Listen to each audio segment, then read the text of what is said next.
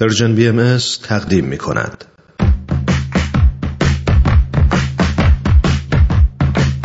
نقطه سرخط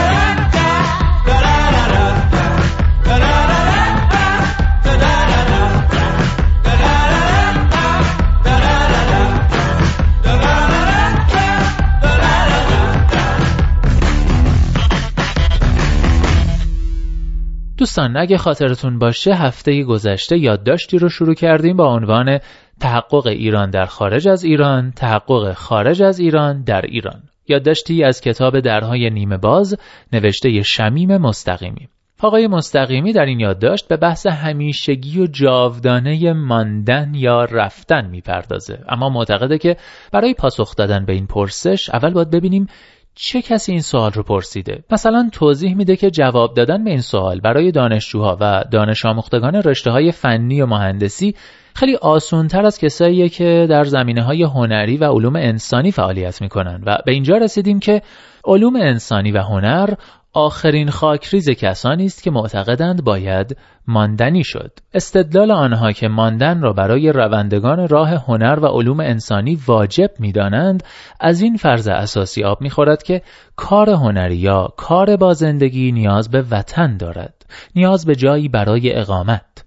چون این اقامتی یک اقامت چند روزه و چند ساله نیست اقامتی است روی یک فرهنگ اقامتی در امتداد اقامتهای گذشتگان. بنابراین کسی که وطنی ندارد طبعا توان تولید فرهنگی هنری نخواهد داشت. چون چون این تولیدی ابتدا باید در زهدان یک فرهنگ نطفهش بسته شود و در فقدان این زهدان هر کوششی نابارور و لاجرم بیمعنا خواهد بود.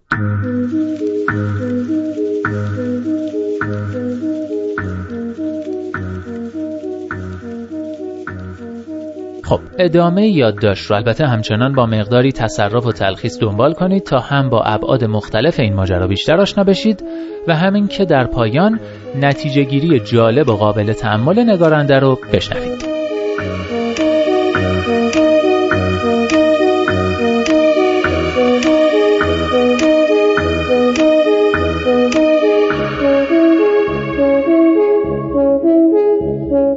مدافعان نظریه بالا در دفاع از نظریه خود به چند نمونه مشخص و عینی از هنرمندانی که جلای وطن کردند اشاره می کنند و کارنامه پس از هجرت آنان را غیر قابل قبول می دانند. از جمله امیر نادری، سهراب شهید سالس، عباس معروفی، فرج سرکوهی، رضا براهنی، ابراهیم گلستان، محسن مخملباف و بهمن قبادی. نمونه های دیگری هم می توان پیدا کرد و نام برد. نجف دریابندری در گفتگو با نگارنده در جریان ساخت مستند یک دور تمام گفت که اقامت دو سالش در آمریکا به او فهمانده که خارج از ایران هیچ کاری نمی‌تواند بکند و بهتر از هر جور که هست زودتر به ایران بازگردد.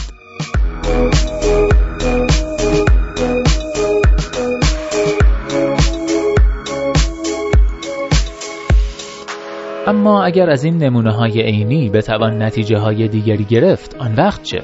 مثلا درباره امیر نادری با یک نگاه دقیق تر می توان چنین گزارشی داد فیلم های موفق او مثل دونده در ایران تماشاچی چندانی نداشت و بیشتر در جشنواره ها و به سبب توجه غربی ها برای ایرانی ها هم اثر مهمی شد در چنین حالتی او در مهاجرت خیلی هم ضرر نکرده. چهار فیلم اخیرش به همان اندازه فیلم های قبلی در جشنواره های مختلف شرکت کرده و مثل همان فیلم دونده و آب خاک کم بیننده و بیشتر مورد توجه فستیوال ها بوده. بعید بود اگر در ایران هم فیلم می ساخت می توانست مخاطب بیشتری داشته باشد. الا اینکه دوستداران آثارش حالا به جای اینکه ایرانی باشند از ملیت های دیگری هستند و گوناگونتر. فیلمسازان دیگری هم در همین ایران می شود نشان داد که بعد از یکی دو فیلم قابل اعتنا تمام عمرشان را صرف تلاش برای کپی کردن از روی دست خودشان کردند و هیچگاه همان تجربه های ماندگار را تکرار نکردند. مسعود کیمیایی یکی از آنهاست. آیا نمی‌توان تجربه های امیر نادری را از این دست دانست و نه به دلیل مهاجرت؟ در عالم نویسندگی هم می‌توان مشابه این استدلال را تکرار کرد. رضا قاسمی بعد از مهاجرت هم از کیفیت کارهایش کم نشد که هیچ می‌توان گفت در همان راستای مورد علاقه اش در حال تجربه اندوزی است راه های جدیدی برای ارتباط با مخاطبانش پیدا کرده و به نوشتن ادامه می‌دهد. دو نمونه دیگر. شاهرخ مسکوب مهمترین کارهای خود را پس از مهاجرت و در خارج از ایران نوشت.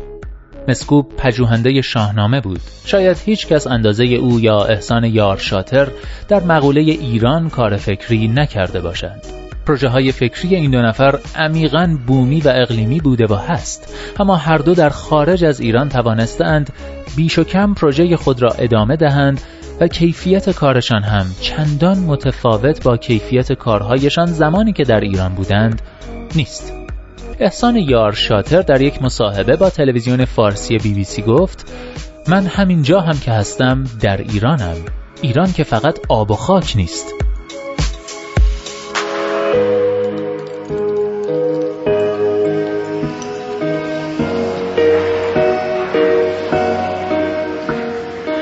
از منظر این تحلیل اگر وطن را یک شرایط ذهنی و یک ساحت روانی بدانیم اتصال به آن نیازی به حضور فیزیکی در خاک یک کشور ندارد. میلان کندرا فارغ از قضاوت درباره محتوا و کیفیت آثارش یکی از این مهاجران ساکن وطن است. او در چک نبود اما ذهن و روحش در چک بود. بنابراین از آنجا می نوشت و برای آنجا. شاهرخ مسکوب هم همانطور که گفتم خارج از ایران بود اما جز در مورد ایران فکر نمی کرد.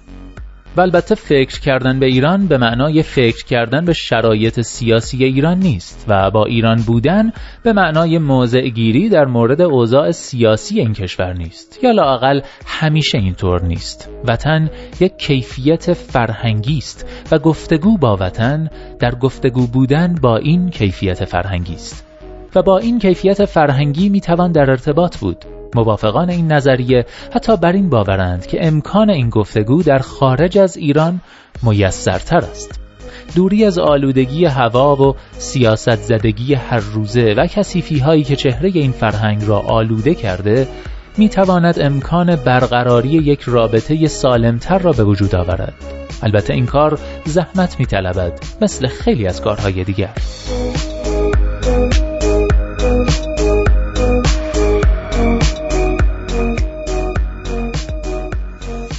آن دسته از هنرمندان که ماندن را به رفتن ترجیح می دهند بیشتر در جستجوی مخاطبان جهانی و سخن گفتن به زبان جهانی شده هنر هستند معتقدند که آدمها در سراسر دنیا افقهای معنایی مشترکی دارند و حضور کم و بیش یکسانی در خانه ای به نام جهان را تجربه می کنند.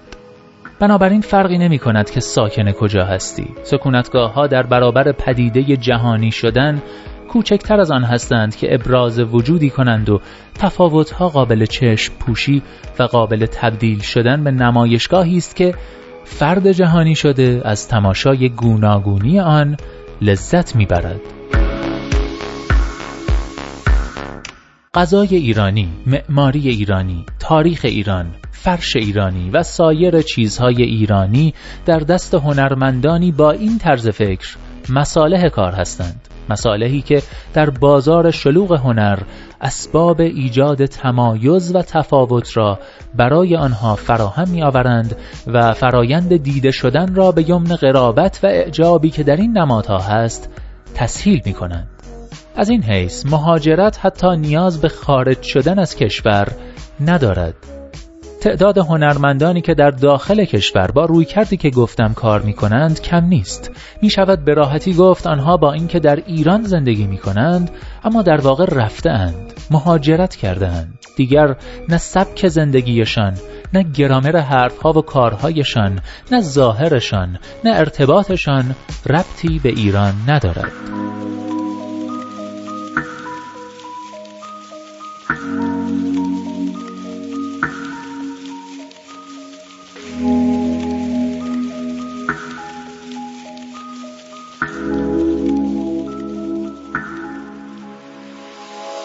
خیلی از آنهایی که رفتهاند در واقع هنوز اینجایند و خیلی از آنها که نرفتهاند در واقع رفتهاند ماندن یا رفتن در معنای عمیقتر اتفاقی است در ذهن وطن ساحتی است در ذهن و روان آدم و مرزهای این وطن را خیلی چیزها تنگتر یا گشادتر می کنند. فضای خانواده، عقده ها، علاقه ها، کاسبکاری ها، شرافت ها و خیلی چیزهای دیگر. قضیه را متاسفانه انگار نمی شود یک سره کرد.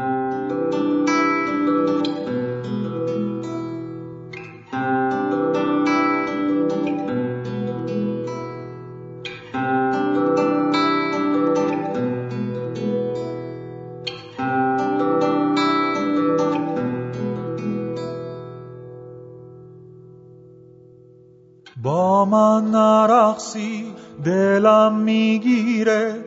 بزار تا دستات چونه هم بگیره و بعد برو.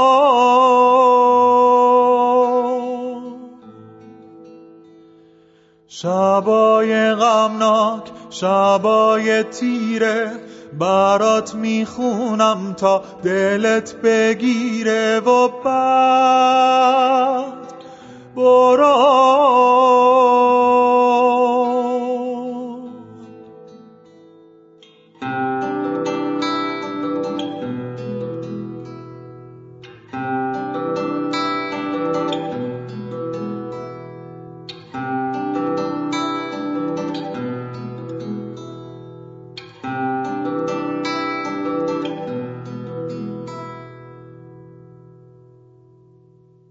دستامو بپوش پاهامو بپوش رقصامو بگیر و پلکامو بپوش و بعد برو.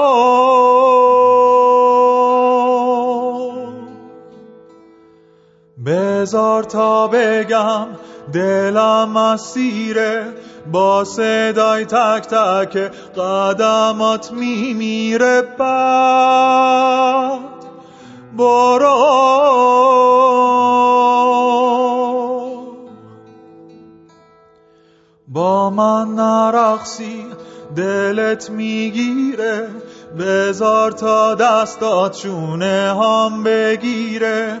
لالایی من شبای غمناک روشن دل مادرای بیباک. دستامو بپوش پاهامو بپوش رقصامو بگیر و پلکامو بپوش. لالایی من شبای تیره نزار تا دلت با صدام بگیره.